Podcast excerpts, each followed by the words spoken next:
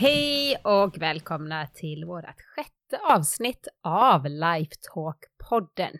Och det här är alltså podden för mental klarhet och personlig utveckling med mig Karin Haglund och med min kära man Anders Haglund som sitter mitt emot mig just nu. Ja, som jag brukar. Och som äntligen ska få börja prata lite.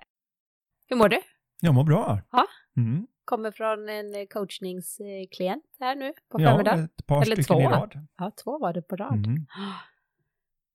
Och så ska jag få äran att få ha dig nu alldeles kommer jag för mig själv rakt en in stund. här efter att ha gjort det och väntar på de där frågorna som jag aldrig får se. Nej.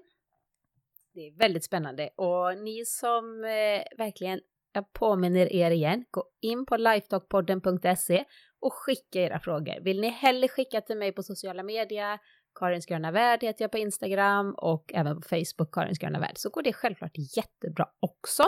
Man får vara anonym. De flesta är anonyma här. Eh, vill man tala om sitt namn så får man självklart också göra det. Ja, Det man blir ju inte så anonym när man har skickat mejlet, men du blir anonym om du säger att du vill vara anonym så tar vi inte upp namnet även om vi då ser det när du skickar. Så blir det väl? Eller vi ser, Ja. du ser Jag, det. ser höra det mejladressen och ofta står det ingen namn så jag talar inte om något namn i själva frågan. Men oavsett avsnitt eh, sex eller det där. Ja. Ja, Otroligt. kul. Varannan vecka och redan uppe i avsnitt sex. Och tänk på det också, har ni feedback till oss? För vi är ju ändå avsnitt, vi har gjort fem avsnitt nu när vi sitter här. Och alltså vi är inte proffs än. Vi lär ju oss och blir bättre och bättre. Jag tycker ljudet är bättre nu, Anders. Ja, det brukar det väl vara. Och sen är det väl så här att även om vi vore proffs nu så vill vi ändå göra det bättre. Precis. Det är ju lite vad livet går ut på. Att eh, iPhone var ju fantastisk när den kom. Men hade Apple sagt att ja, då håller vi den sån.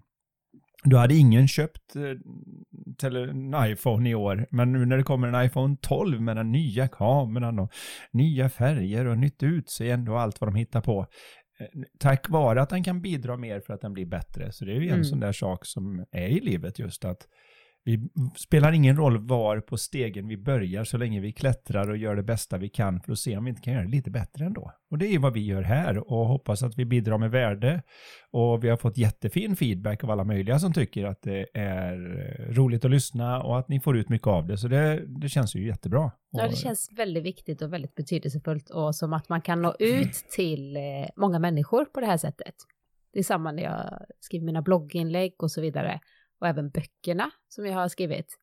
Mhm. Att folk mejlar och skriver åh jag har din bok hemma, det här har betytt så mycket för mig, jag har ändrat det här och det här och så tänker man gud vad häftigt, jag vet inte ens vem du är och jag har eh, inspirerat dig och förbättrat ditt liv. Så, då tar vi några frågor nu då Anders, jag säger det, så vi kan förbättra folks liv. De får Mm, lite mm. nya insikter och nya idéer och nya tankar. Ja, vad härligt. Vi Ja. får se vad vi kan göra. Och beroende är nu då, det är alltid spännande för mig att få veta plötsligt att här kommer frågorna som Karin har tagit ut av de som är inskickade. Eh, hej och tack för en bra podd. Jag är en kille som jobbar på en relativt liten arbetsplats. Jag har problem med en kollega på jobbet och vi två synkar verkligen inte. Ska jag ta upp det med chefen eller bara låta det vara och göra mitt bästa? Ja, man kan väl säga så här att bara låta det vara och göra sitt bästa är för de flesta ganska svårt, vill jag nog säga. Alltså det kommer ju alltid finnas lite tankar om det här. Att det ligger ju där. Man behöver ju göra någonting åt det. Och en av de saker som jag tycker är ganska allmän för alla människor är det här att om det är så att det känns som att det är en bra idé att säga något annat än hur det faktiskt är, så är jag på något vis lost i tanken. För det blir alltid bäst att säga som det är. Det är ju vad man säger till sina barn och förmodligen vad ens föräldrar sa till en. Liksom. Säg sanningen och säg som det är. Varför skulle man då inte säga som det är? Jo, det är ju för att man tänker att, ja men tänk ifall det blir en dålig reaktion. Och den dåliga reaktionen, den kommer jag ha dåliga känslor om. Och det vill jag inte ha, så då låter jag bli. Men det är ganska viktigt för att få till ett bra samarbete, det är ju det här med att jag får gå fram och ta upp det här. Han nämner att det är, det var en kille. Ja, Eh, det var problem, problem med en kollega på jobbet så han undrar om Ja. du ska ta upp det med chefen eller tycker du han ska ta upp det direkt med kollegan? Alltså hur går man tillväga? Hur går man tillväga, ja. Och, och här är grejen.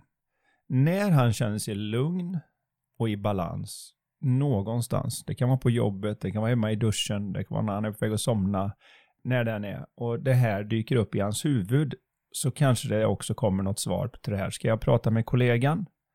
Ska jag prata med chefen? Vad ska jag göra? Det svar som kommer då brukar man kunna lita på ganska bra. Kan gå bara tio minuter så börjar man tvivla på att det är ett bra svar och då har man en mycket obehagligare känsla i kroppen. Då känns det liksom, åh, tänk ifall det är fel, tänk ifall det blir fel. Så har man börjat tvivla lite grann.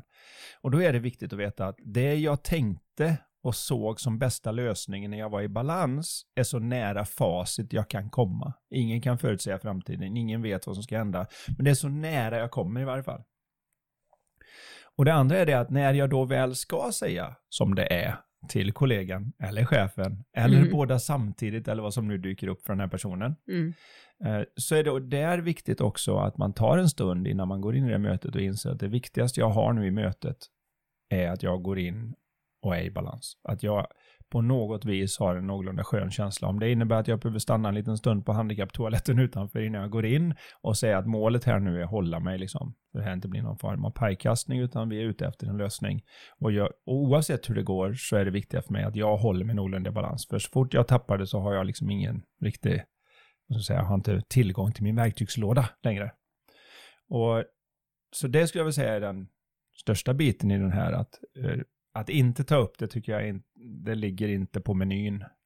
Man, uppenbart om man skriver in och undrar så är det här någonting som redan tar upp liksom och hyr in sig i hans headspace mellan öronen. Vilket innebär att det ligger där och är lite i vägen. För att när vi har mycket i huvudet så är det lite grann som om du sitter med PC eller Mac spelar ingen roll. Vi, vi sitter ju med Mac. Ja, men Mac får för mycket att göra, alltså man har för många program öppna samtidigt. Så får man en badboll. Det känner alla till, den lilla snurrande grejen om man har Mac. Eh, på en PC så hänger den sig. Men oavsett så är det lite samma mellan öronen på oss. Om jag har bekymmer med kollegan och det är möjligt att jag kan släppa det och jobba vidare som vanligt. Men så får man kanske lite bekymmer med projektet och så kanske det är något litet på hemmafronten när man tycker att det var något litet gräl eller något som inte gick som jag ville. Eller, och plötsligt så får man badboll. det, det tar upp för mycket space och nu har jag ingen möjlighet att få fram mitt bästa längre. Så alla så att säga öppna fönster jag kan stänga ner är av godo. Mm. Och bästa sättet att stänga ner de här fönstren i, om nu gör den här metaforen med dator mellan öronen, det är att helt enkelt gå och säga som det är.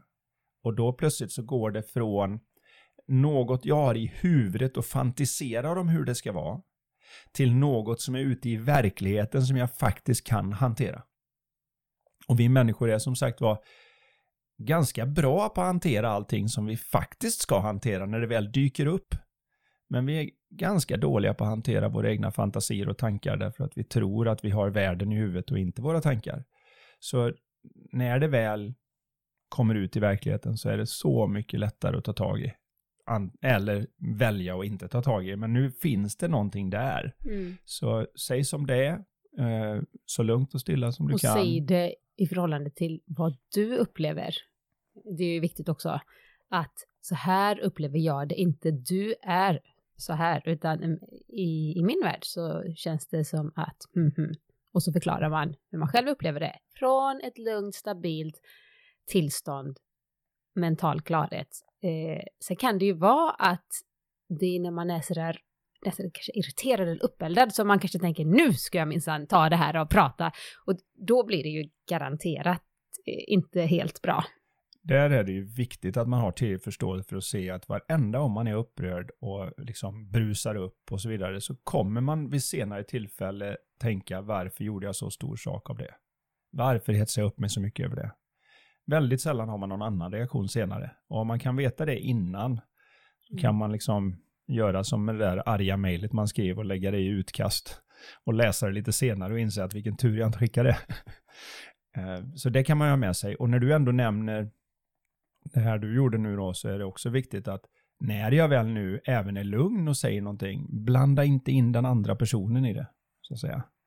Utan ta det för, helt och hållet från din sida. Att mm. Här är hur jag upplever det, här är det, utan att säga jag upplever att du, utan helt Kan enkelt. man inte också komma med en, en, en, ett mål som man har att en, en önskan att jag tycker det vore så himla trevligt om vi kan hitta lite mera, eh, alltså det, ja, vad det nu är då, att det funkar lite bättre, att vi känner att vi kan umgås eller ha, sköta det här projektet lite, ja. Det är nästan ännu bättre om det får komma från andra sidan. Okay. För att om man själv lägger fram det så upplever ofta den andra sidan det som att jaha, så du ska göra vad du ska och jag ska ändra mig.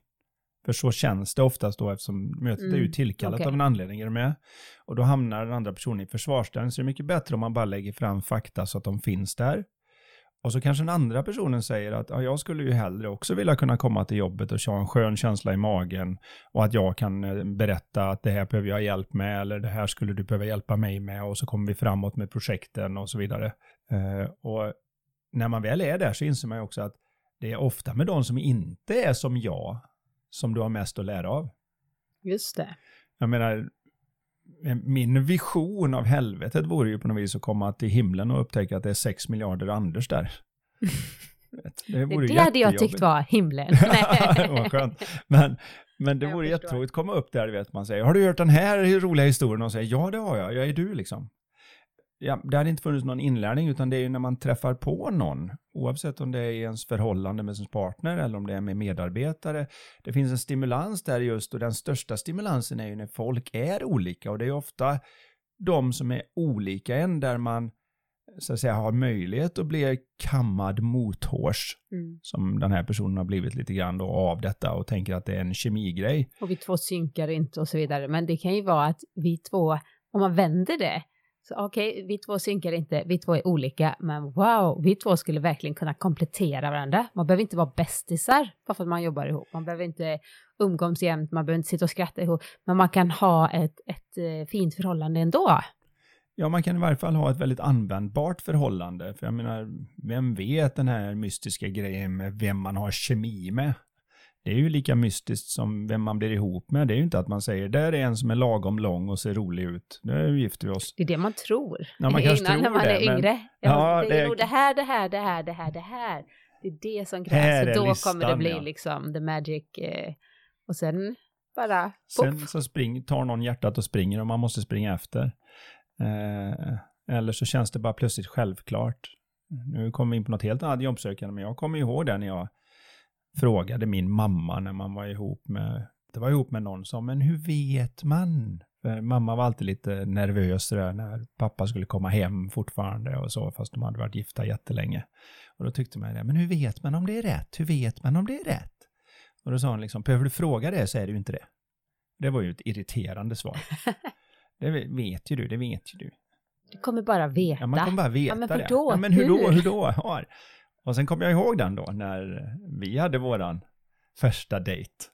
Och jag sprang hem till mamma och sa det att jag tror jag vet vad du menar. Jag har träffat tjejen jag tror jag ska gifta mig med. det visste jag med en gång. Och du hade ju gått till din mamma och varit mycket modigare. Jag, jag var ju singel och skulle jag inte bli singel. Eh, verkligen hade jag känt. Jag var bara, vad var jag nu? Vi pratade om det häromdagen, 25. Och kände att wow, alltså nu ska jag vara singel. Och det är oftast då, när man släpper alla plan på att nu ska jag träffa någon så dyker Mr Perfect upp bara poff eh, mitt i livet. Och, och jag visste också. Jag sa till mamma, ja, jag kommer nog gifta mig med den här eh, mannen. Va? Va? Har du varit på det? Va? Vad säger du? här går det undan. Jag, här går det undan. Det gick undan också. Vi gifte oss efter ett år. Ja. Jag är ju, om jag får hoppa in där då, så är jag ju jätteglad att du tänker så här att det är när man är singel och släpper det som Mr Perfect dyker upp. Och jag är ju väldigt glad att du ser mig som Mr Perfect såklart. Den får man ju vara lycklig över. Men vad jag tror är när man släpper det, det är att det är inte det att man plötsligt hittar rätt person, utan det är att man för första gången egentligen är rätt person själv för någon att vara ihop med. För man har inte alla de där att det ska vara rätt längd och rätt kroppsform och rätt intressen och rätt humor och allt det där som ska matcha ens intellektuella lista, utan man låter naturen ha sin gång så som det är tänkt liksom på något vis. Jag vet inte hur man ska se på det, men det är något mystiskt och ganska härligt med det där att det är inget man bestämmer, utan plötsligt säger det klick som kungen sa om Silvia. Mm. Eh, och, och det är större sannolikhet att det klickar när man är så att säga då mentalt klar eller inte är uppe i sitt huvud om olika saker, om det är partner eller jobb eller bla bla bla. Då är det svårt att vara helt i sitt, så här, Ja, man är sitt mindre, rätta jag. Man, ja, man är mindre av en Terminator. Men, så när, man, när man går ut på krogen eller någonstans och verkligen tänker att man ska hitta någon. Då går man ju in med den där, som för den som har sett de filmerna, där datorn bara kollar, är det rätt person liksom? Och så bara den avpoliterar allt som är oviktigt och går förbi dem. Det är bara för att hitta den rätta. Och sån blir man lite grann när man har en idé. Men när man inte har idén så går man dit, man har roligt, man är ute för att träffa kompisarna. Man är på ett mycket mer avslappnat, trevligt ställe där man så att säga är mer sig själv. Och då är man för första gången öppen för att se vem man faktiskt passar med istället för att försöka hitta någon och tränga in dem i sin, sin mall. och, och därför är det väl inte så mycket att Mr eller Mrs Perfect dyker upp som att man själv faktiskt blir Mr eller Mrs Perfect i det läget så att någon annan kan se en för vad det är. Liksom. Eller som du sa till mig när vi hade träffats ett tag och jag tydligen, och jag kommer faktiskt ihåg det, så använde jag ordet perfekt väldigt ofta. För att du sa, mm. du använder det ordet väldigt ofta. Och, och nu, alltså efter det där samtalet egentligen, så inser jag att jag pratar inte så mycket i perfekta termer på det sättet som jag gjorde innan. Så jag var nog lite av en perfektionist, eller det, det här det ordet etsade sig kvar och jag pratar mycket liksom perfekt, perfekt. Och då sa du så här, du är inte perfekt, men du är perfekt i din imperfektion. Mm. Det sa du till mig och det var så här bara, gud vad bra. Vad skönt. Ingenting behöver vara perfekt, utan det är ju just i det så här, imperfekta som perfektionen kan ligga. Mm. Vad då perfekta för varandra? Nej, men vi kan vara liksom, det är just den här dynamiken. I vår imperfektion kan vi ändå vara perfekta Precis, för varandra. Precis, vi är liksom. människor och människor är inte perfekta. Det är inte meningen att vi ska vara perfekta små varelser. Det är rätt tråkigt. Ja. Kanske. Det var, var vi en det bra bit ifrån den ursprungliga frågan. Nu har vi verkligen men... spårat ut här, förlåt oss. Men okej, okay, du den här killen här som eh, ska ja, prata med sin kollega. Jag tycker återigen om vi ska ta en väldigt kort sammanfattning, ja, du ska ta upp det. Det är mm. så mycket lättare att hantera saker som faktiskt är ute på tallriken än när de bara finns inne i din fantasi där du låter din fantasi slåss med din os dina osäkra tankar. Uh, så bättre att ha det ute i det öppna. Det är som uh, skam. Sk mm. Skamfulla tankar, de överlever inte ljuset. Och så tänker jag så här, vi två synkar verkligen inte. Nej, men man kanske också ska ta reda lite på den andra personen kan ju vara att eh, Eh, den inte mår så bra eller håller på att bli utbränd eller har problem hemma eller som är sådär lite bitter eller arg på, på, grund av någonting. Så man kan ju vara lite mera kanske välvilligt sinnad till den här personen och se också hur, hur ändrar sig genom att jag faktiskt bestämmer mig för att jag vill hitta någon form av att vi faktiskt synkar bättre. Den första är väl just att se också att det finns egentligen inga jobbiga människor, det finns bara människor i jobbiga sinnestillstånd. Och då har de det jobbigt och vill man ta det en sväng utanför det, då kan man ju fundera på, har den här personen några vänner, föräldrar, syskon som verkligen gillar den här personen?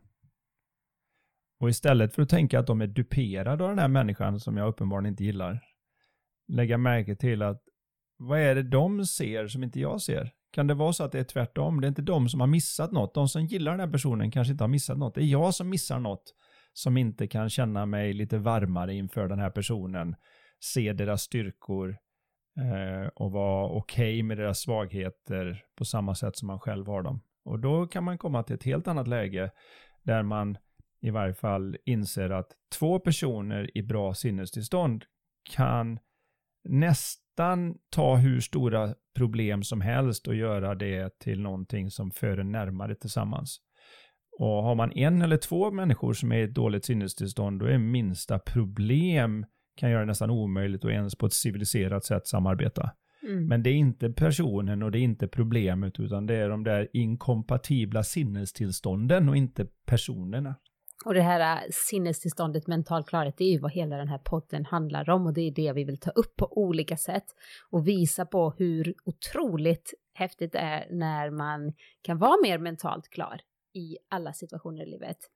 Ja. Eller lite oftare i alla fall och det, det, blir väldigt mycket lättare. Men vet du eftersom vi skulle skynda på de där frågorna lite mer och inte sväva ut så mycket så tänkte jag då går jag vidare direkt på fråga två. Ja. Eh, Hej Anders, vad rekommenderar du för böcker att läsa inom personlig utveckling? Gärna på svenska. Mm.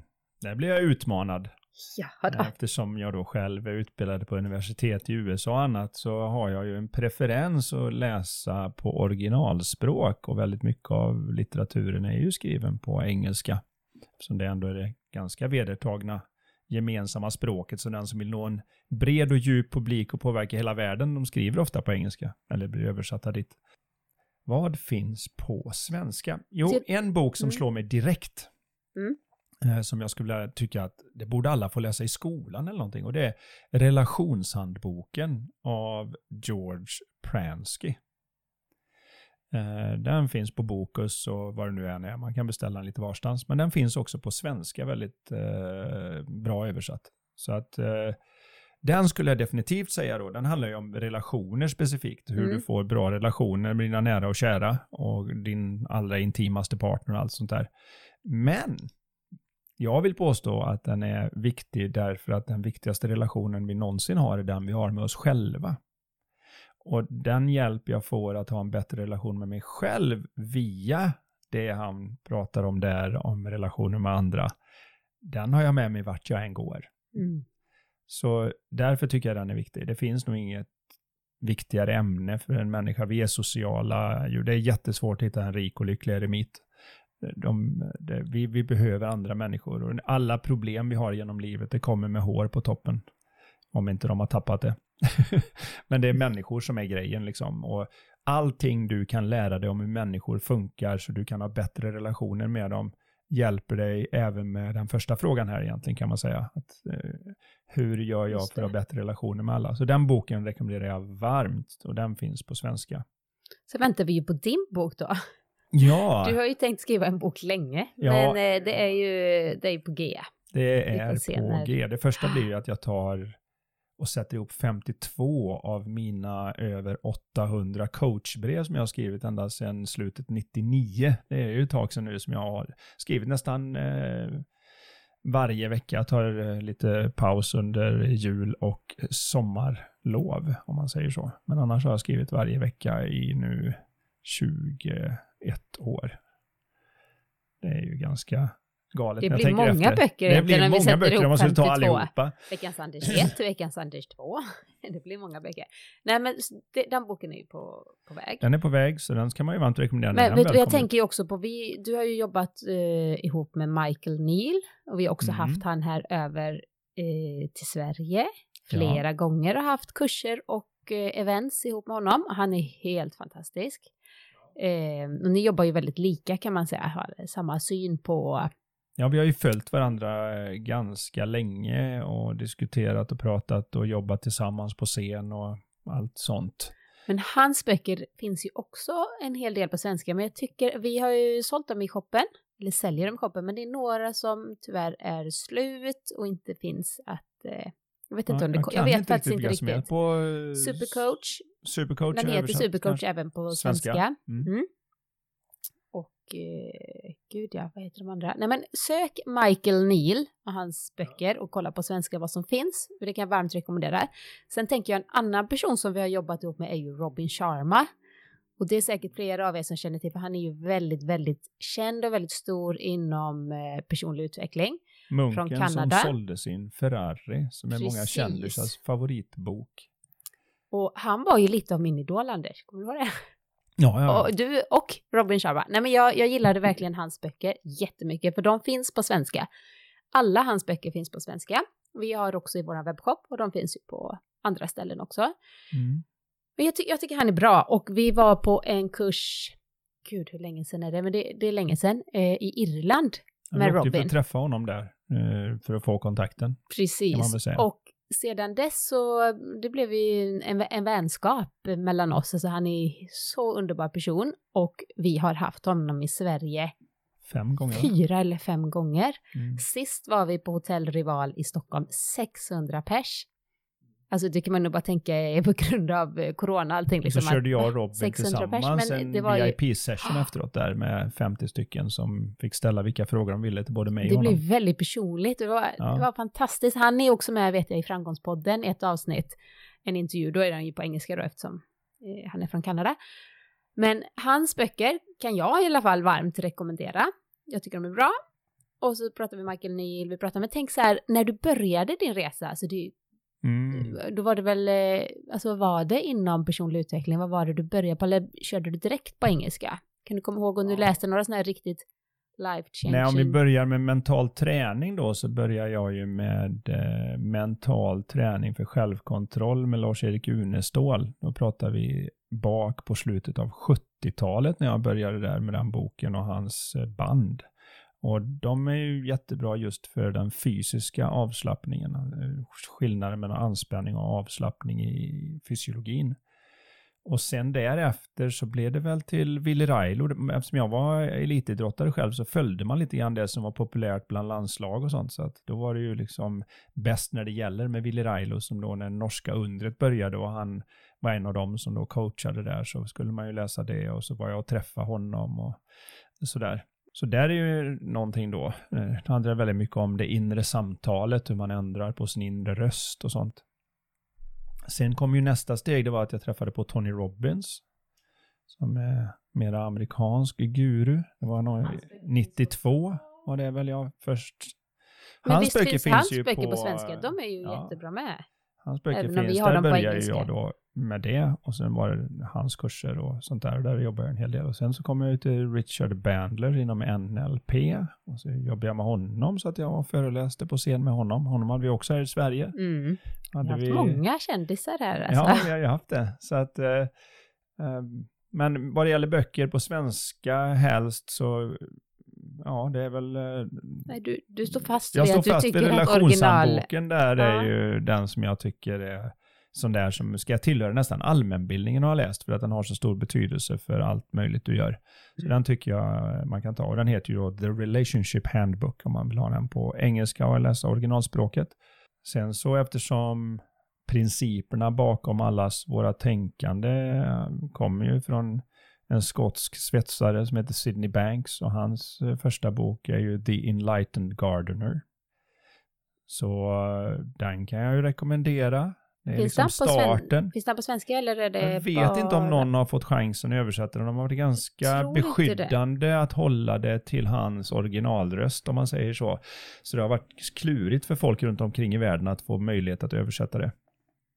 Men jag vet inte om det är någon som har fått chans att göra det. Men det kanske kommer, det vet jag inte. Men, Mm. eh, men jag får hålla mig till relationshandboken där som jag definitivt kan ställa mig bakom. Och sen tänker jag också så här, förr så var det ju, man fick ju vad ska jag säga, kunskap genom böckernas värld.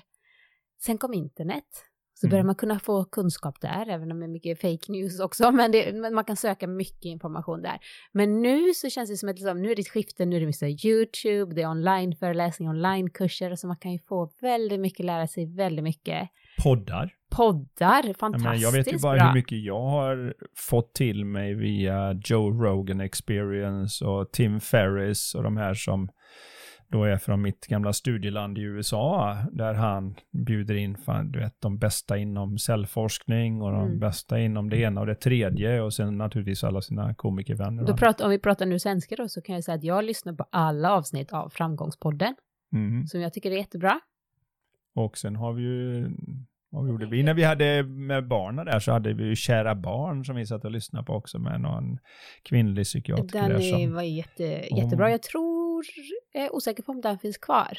Ah, Men det, det finns många bra poddar, det finns många bra, självklart jättemycket böcker. Men eh, jag tänker faktiskt på en sak till Anders. Din online-föreläsning som är tre timmar och som ligger i vår webbshop. Och dessutom det rea. Nu gjorde jag lite reklam. Oh, Kanske man måste... det var skamlöst härligt. Nu måste jag tagga det här som reklaminlägg.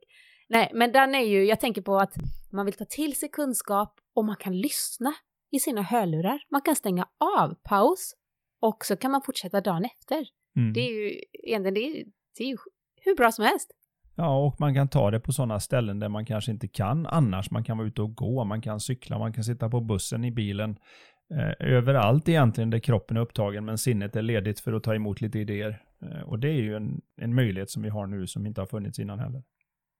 Så läs mer böcker, lyssna på mer poddar, eh, särskilt på våran. Och lyssna på Anders onlineföreläsning, onlinekurser.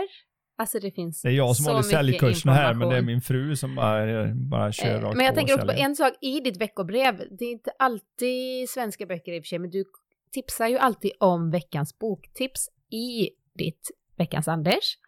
Så där har ju du genom åren, skulle du sätta dig och gå igenom nu så skulle du komma på ännu fler bra svenska böcker är jag säker på. Men det finns många. Så vad säger du? Ja, vi, Vi får se det vidare. som svar på frågan. det var två och frågor. Nu går vi vidare på fråga nästa tre. fråga. Ja, okej. Eh, nu ska vi se här. Hej, jag tycker ni är superbra båda två. Lider sedan många år av hälsoångest, alltså tror att jag är dödligt sjuk hela tiden. Direkt jag får en kroppslig förnimmelse, exempel ett pirr i ett ben, så tänker jag ALS. Och benet fortsätter såklart att pirra då och blir värre och värre och värre. Jag har till och med fått en so eh, fot att sova i flera månader med tankens kraft, ända tills jag gick till en neurolog som tog massa prover och friskförklarade mig. Skulle gärna höra er prata om det här. Mm. Den var lite intressant. Väldigt intressant. Det är ju en hel del olika delar i detta. Både tankens kraft och tankens okraft. Och eh, i det här fallet så är det ju så här att det mäktiga med tanken är ju att det finns ingenting som har mer kraft än tankar som du tar på allvar. För de kan fullkomligt stänga ner oss. Samtidigt, och det är det märkliga, så finns det ingenting som är mer kraftlöst än tanken. För i samma stund som du ser att det bara är en tanke så har den ingen makt över dig längre. Så den är både och. Den är som kejsarens nya kläder kan man säga. Så länge som alla trodde att kejsaren hade nya kläder där han naken spankulerade runt och tyckte att han var så vacker i sin nya, sina nya klädesplagg. Så var alla okej med det tills ett litet barn skrek liksom, men han har ju inget på sig och då plötsligt kunde alla med och erkänna att de inte heller såg de där kläderna som bara visa och smarta människor kunde se. Och så funkar väldigt mycket våra problem i tanken kan man säga. Att när vi tar dem som kejsarens nya kläder och tycker att det finns kläder där, när vi tar dem på allvar och skriver under på att så här är det, så här har jag det nu. Det finns inga andra möjligheter att se på detta. Är man en vettig människa så är det så här. Ja, då sitter man i värsta fängelset och förmodligen det mest utbrytningsbara som finns, för det är ett fängelse jag inte ens vet att jag är i. Och sen i samma ögonblick som jag blir lite mer medveten och jag börjar se det här märkliga förhållande hos tanke att det både är det mest kraftfulla som finns och det mest kraftlösa som finns samtidigt. Ja, då är jag fri på ett annat sätt. Speciellt om jag märker att känslan varnar mig när jag tar kejsarens nya kläder på för stort allvar när det egentligen är ganska naket. Och det är det känslan försöker säga, inte att jag har rätt. Så det är en grundläggande bit i det. Men när vi nu pratar om hälsobiten här och tankens kraft så vet vi ju det också. Det är ju en del av placeboeffekt och allt möjligt. Och eh, vi kan faktiskt, till och med de som får reda på att nu får du den här eh, drogen och den eh, gör att du blir frisk men tyvärr kommer du tappa håret. Så händer det ju faktiskt att en del tappar håret fast de inte ens fick medicinen. Så du kan ju även ha den effekten. Så att det faktum att vi är övertygade på riktigt och skriver in så att säga lösenordet på att våra tankar är på riktigt kan alltså få den fysiska manifestationen som här nu en sovande fot eller pirrande ben och allt vad det är. Men kan man inte vända på det då? Och tänka att, och att någon talar om att du är så fantastiskt frisk alltså och, och herregud vad allting är. Och ta det här pillret och du vet det här magiska pillret. Jaha. Då, och sen om vi verkligen tror på det, alltså kan man, är det lika kraftfullt åt andra hållet? Ja, det kan man ju tänka sig. Men här är vad jag tycker är viktigare. Och det är det att när placeboeffekten inträder, alltså med andra ord när jag blir frisk trots att jag inte egentligen fick något som skulle göra mig frisk, så blir jag ju inte frisk för att jag blir lurad, utan jag blir ju faktiskt frisk för att jag kan det. Att kroppen är så fantastisk så den faktiskt kan bli frisk. Så jag tycker man tar bort lite från människans egen kraft när man går dit hän. Så jag tycker det är viktigare att visa att vi är så mycket mer, att livskraften bakom, vad det nu än är, kraften bakom livet, har förmågan att läka så länge det inte gått för långt. Torka smutsen ur ett sår och täcka över och så läker vi. Ingen tänker så mycket på det. Det är bara skärsår, det blir som det blir liksom. Eller man har gått igenom en operation och så man förutsätter att man ska läka. Men det är en väldigt avancerad grej och det gör jag oavsett om jag tror på det eller inte så gör det för att kroppen kan. Så när vi, när vi på något vis tror att jag måste tänka bättre så hamnar jag i en väldigt, väldigt snabb utförsbacke där det blir att om jag inte får vad jag vill eller jag inte vänder på det så är det mitt fel som inte tänkte Så det bra blir nog. nästan lite prestation i det där. Ja, att- det blir, det blir verkligen en prestationsångest om tanken. Och vad jag är ute efter är lite som jag hade med en vd som kom till mig och sa så här att eh, när jag frågade vad vill du egentligen mest av allt få ut av våran coaching här? Vi ska träffas i ett år och du ska betala med en någorlunda ansenlig summa pengar för det året. Vad behöver ha hänt för att du ska tycka att det var värt det? Så vi åtminstone har en baseline där du känner att, ah, okej, jag fick pengarna och tiden tillbaka i alla fall. Och funderade han länge och så sa han det att ah, jag har massa grejer på jobbet, jag har en del i relationen, jag har eh, lite allt möjligt som jag funderar på om inte jag ska förbättra och fixa med här. Men den viktigaste nu när du frågar, det är faktiskt det att när jag var yngre så var jag en allmänt positiv person. Alltså jag, jag såg alltid den ljusa sidan. När någon kom till mig med ett affärsförslag så tänkte man, jajamän, nu kör vi. Men nu med vad jag, vad jag tyckte är erfarenhet så har jag blivit mer cynisk. Alltså med andra ord, när någon kommer med ett affärsförslag nu så är det liksom, ja lille vän, det där kommer ta 50% längre tid än vad du tror. Det kommer kosta 50% mer än vad du tror. Och det kommer knappt vara värt. Och jag vet hur, jag vet nog hur mycket det där faktiskt tar. Så nej tack, jag är inte med. Jag har gjort den här resan. Och han kände ju att det gjorde honom, jag, lite avtrubbad, kan man väl kalla det. Lite och då- tråkigare version, låter det. Ja, det tyckte Så. han ju själv då. Så jag, så jag sa det, vad, vad handlar det om? Och då sa han det att, ska jag göra den korta versionen så är det så att när jag var yngre så var jag en sån där glaset är halvfullt person. Och nu när jag blivit äldre så har jag gått över till att vara en glaset är halvtomt person. Så om du på något vis under det här året kan svänga mig tillbaka till glaset är halvfullt så vore jag ju skitnöjd. Så där vore det bra. Och då tittade jag på honom och sa det att jag vet inte hur det är för dig, men jag är ingenjör i botten. Så allvarligt talat, om vi häller ut vattnet ur det glaset så är det exakt lika mycket vatten oavsett om du tror att det är halvfullt eller halvtomt. Så att du bedömer det som halvfullt eller om du bedömer det som halvtomt så har du precis lika mycket vatten fortfarande. Så jag tror du missar den viktigaste grejen i hela det här. Och då sa han, vad skulle det vara? Ja, du missar vilket vackert glas vattnet är i. Mm. Så livet vilar i det där glaset, vad spelar det för roll vilken bedömning du gör av det? Det finns inget du kan hitta på att tro på som är bättre än vad som faktiskt är. Och du missar det när du går in i en bedömningssport. Och det gör man ofta i de här delarna då när man tänker att nu har jag bedömt det dåligt, då är allt jag behöver göra är att bedöma det bra. Precis. Spik i foten, det är inga problem. Det finns folk som har fått fötterna avsprängda med en mina nere i Somalia. Det är inget att klaga över. Nu kör vi. Men den, den typen av attityd som vi alla har fått med oss, att det är inte hur man har det, det är hur man tar det, sätter en väldig press på att du ska ändra på något som du innerst inne tror trots allt. Jag menar för när någon säger, men du får bara acceptera läget. Ja, men enda skälet jag behöver acceptera överhuvudtaget är att jag redan har bedömt det som dåligt. Och det innebär att jag innerst inne tror att det är dåligt, men nu ska, nu ska jag lura mig själv och låtsas att jag egentligen tycker det är bra. Och då missar jag glaset. Så ska man svänga i det här så är det just att se det. Och dessutom är ju risken om man blir lite överdrivet positiv om det hela, det är ju att man faktiskt missar att gå till läkaren och kolla om det är något. För det, det är ju, vi får ju också vara ärliga och säga att det händer Det till mycket i världen för hållen. att det faktiskt kan vara en tumör uppe i höftkulan som klämmer på en nerv. Eller Mm. Någonting och då, då är det ju bättre om man kollar det tidigare. Så man får inte heller Man bli får vara att man... mentalt klar i kropp, alltså liksom mentalt eh, kroppsklar. Där uppfann vi något nytt Ja men du vet, man, man, man ska vara äkta. positiv och trevlig och se alla möjligheterna men samtidigt så får du faktiskt kolla.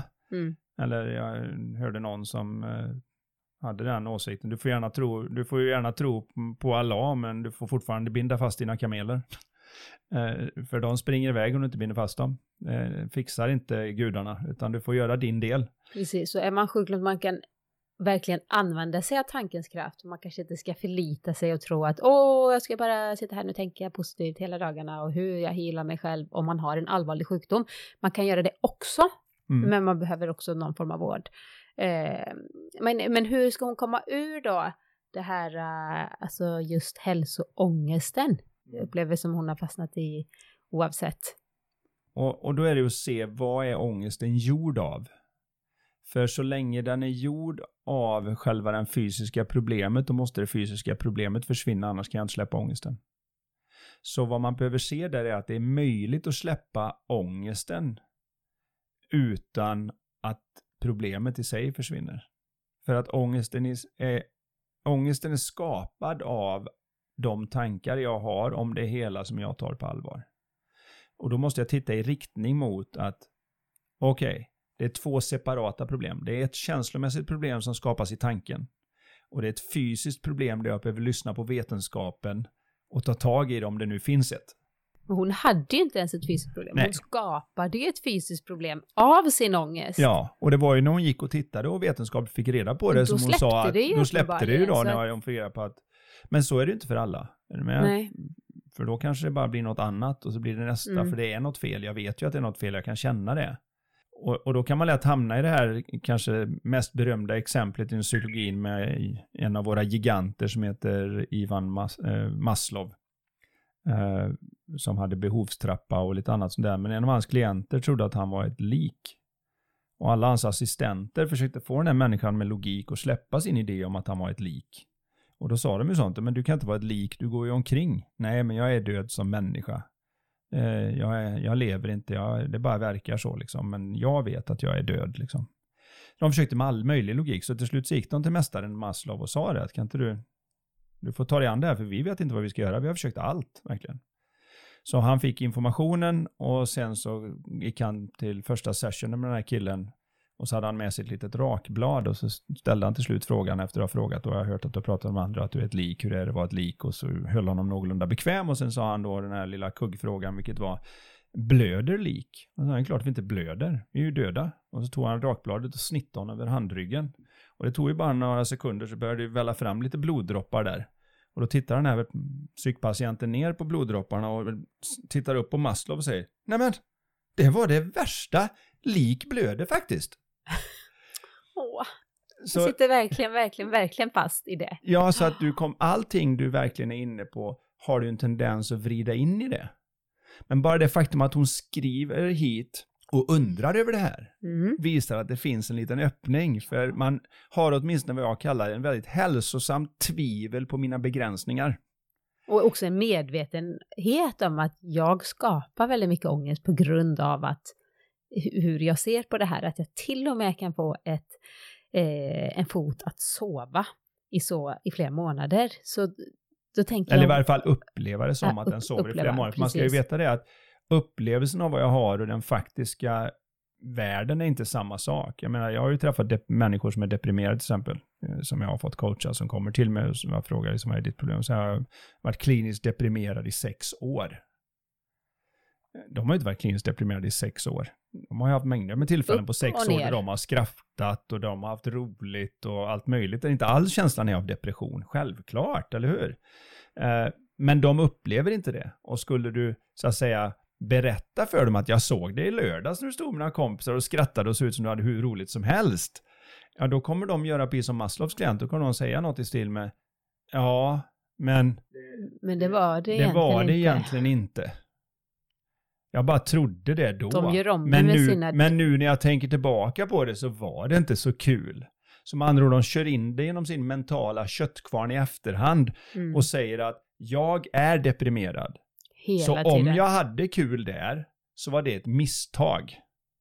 Det är lite som ibland den, den faktiskt traditionella medicinen gör med vissa symptom när de säger att den här människan har den här sjukdomen och så blir de, man får de vad man kallar spontan remission, vilket innebär att de blir bra utan behandling. Eller att de blir mycket bättre än vad böckerna säger att man ska kunna bli om man hade den sjukdomen. Då kommer de nästan alltid säga, men då måste vi ha feldiagnostiserat dig. Då var det inte den sjukdomen, för då hade du inte kunnat bli bra. Istället för att bli nyfikna på vad var det som hände. Wow, vad har du gjort? Ja, så så det här, är, det här är ett dilemma när man väl sitter i det, men det faktum att hon ens frågar och tittar ut gör att hon kan titta i en ny riktning och börja se att bara för att jag har tänkt de här tankarna om sjukdomar och lite hypokondri och annat, mm. så måste jag inte ta det på allvar bara för att det var jag. Och i samma stund som hon gör det, då går tanken från att vara det mest kraftfulla som finns, som kan skapa sovande fötter och en övertygelse om att jag 24 mm. timmar om dygnet är hypokondriker, till att se att nej, det är inte sant det är ingen kraft över mig längre. Jag kommer, inte, jag kommer inte skriva in mitt lösenord på det. Nu blir jag sådär tyst igen. när, jag tycker, när jag tar in någonting och bara så här, åh, förlåt jag ska ju prata, jag ska ju, jag ska ju ställa en ny fråga till dig, hinner vi det? Vi kör en fråga till va? Vad säger du?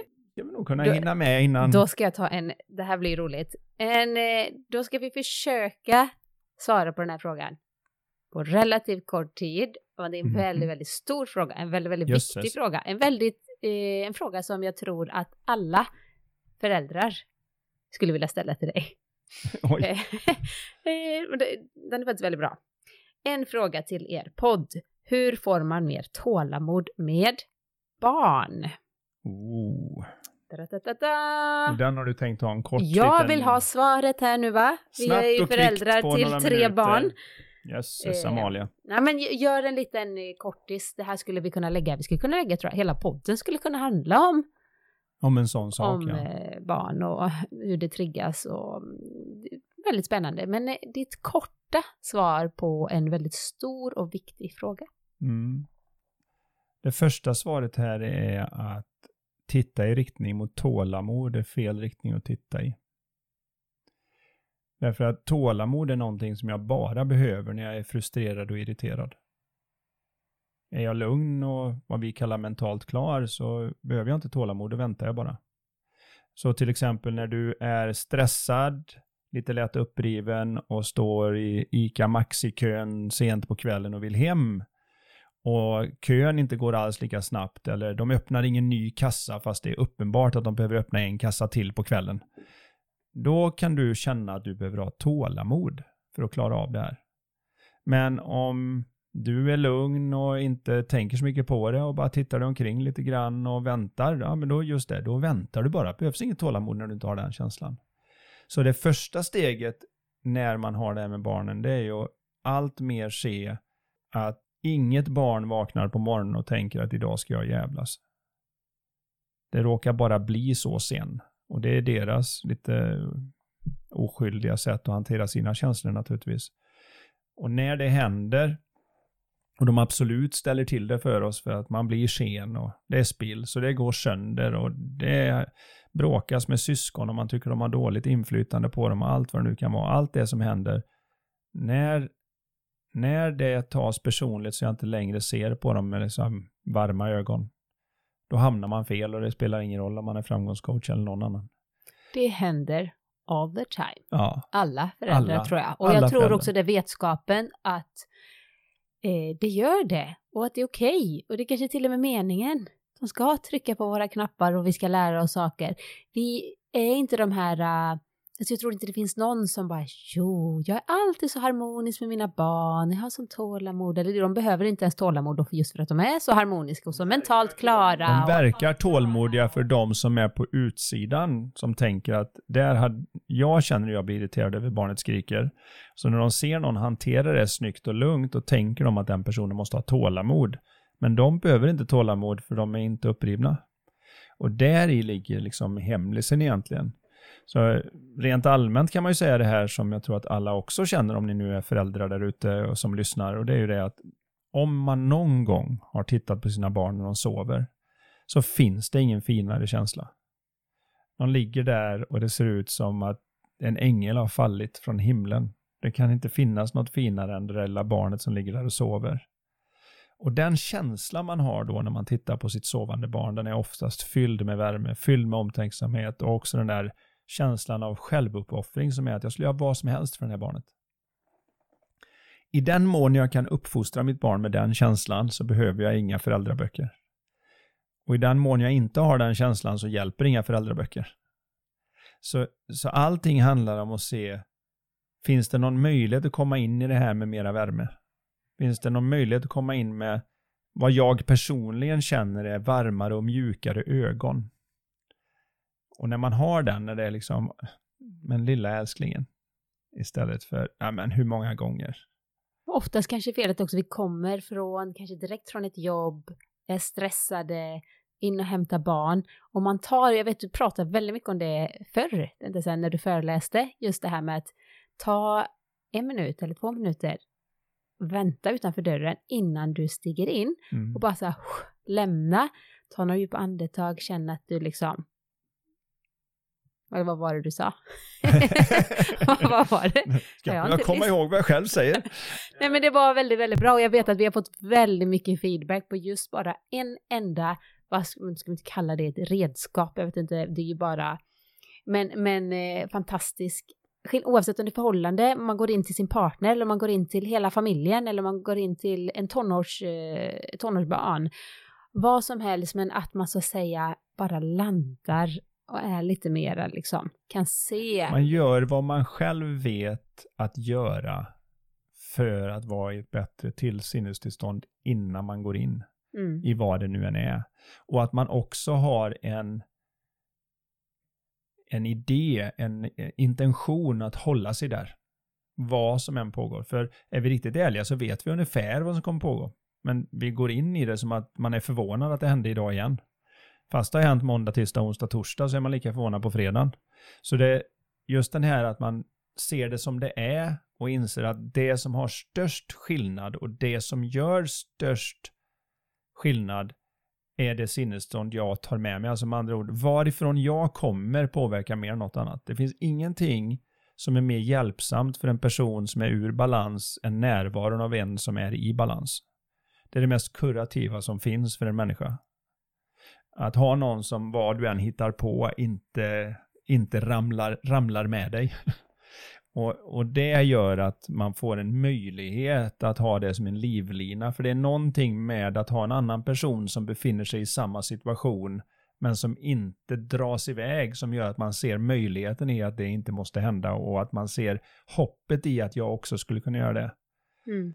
Så där är väl det snabbaste svaret på detta med... Kommer vi återigen in på det här med mental klarhet, vad hela vad podden handlar om, vad häftigt det är. Det går verkligen igen i alla dessa olika frågor genom att kunna och, och som vara oftare mentalt klar, oftare vara i en känsla av att man är här och nu, lite klarare i sinnet, att man är mera här och nu helt enkelt, så kan man också lösa det mesta som kommer i sin väg på en väldigt mycket bättre sätt i alla fall. Och jag tänker bara en liten grej med tålamod med barn.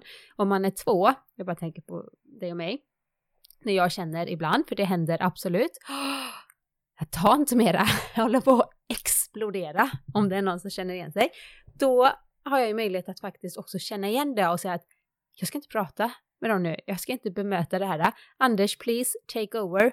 Jag går. Jag, mm. jag bara liksom går på övervåningen, lämna det lite Eller tills jag känner ut och vandra är för mig. Skönt så här, frisk luft, bara uh, landa lite. Och det, det, är som två olika personer, man ser, det är som att barnen är två olika personer, de har säkert de är säkert exakt samma liksom, även, men beroende på vilket sinnestillstånd och hur jag är. Så man har någon möjlighet, återigen, lite mer mentalt klar. Och också sen komma ihåg att det här är någonting som vi alla står inför och det är inget eh, det finns liksom ingen, återigen det här perfekta, du är imperfekt i din imperfektion. Och, och, just också att man ser att det här med hur vi människor fungerar och vårt sinnestillstånd och hur mycket det påverkar att vi funkar inifrån och ut är lika allmänt som gravitation. Det finns ingen människa på planeten som säger men gravitation gäller inte mig. Och på samma sätt så är det så att de rent psykologiska principerna, ingen ska säga, nej men så, så är det inte för mig. Jo, det är det. Det är det. Om du säger att det inte är det så ljuger de annat också. Yes. Har vi kommit till slutet och att det ska vara någon live-talk-fråga från vårat spel? Nu sitter jag här och, och har tagit precis ett, eh, en ny fråga. Ja, för vi avslutar podden med en fråga från vårat live-talk-spel. Vi har två stycken olika, live-talk och live-talk 2. Och det här är alltså då 88 olika frågor inom personlig utveckling och coachning i varje spel. Men här har jag en fråga som lyder som så här. Var det något du vet med dig att du ofta tar på för stort allvar? Mm. Och med den frågan. Vad är något du vet med dig att du ofta, ofta tar, tar, på, för stort allvar? allvar? Och då till exempel, vi har ju pratat här hälsoångest, eh, vi har pratat att man kanske liksom tålamod med barnen, man, kanske det här eh, första frågan där de här vi två synkar verkligen inte. Men kan det vara svaret här kanske? bara bli lite mer medveten om att ja, men det här förstorar jag nog upp i mitt eget. Så med det, den frågan ställd, så ta med er och fundera lite på det här och eh, vi hörs och igen om två veckor helt enkelt. Ja, det gör vi. Det har blivit ett avsnitt ut. till. Och feedback, mejla mig. Skicka till mig på sociala medier, Karins gröna värld, eller direkt på vår hemsida lifetalkpodden.se där ni också ställer era frågor. Jag vill ha massor av frågor och eh, Överraska mig med. överraska Anders med. Ja, vad Ställ härligt. konstiga frågor när jag ska bara svåra frågor. Tack för den här gången allihopa. tack alla och tack, tack Anders. Karin. Nu kör vi och så är det två veckor till nästa.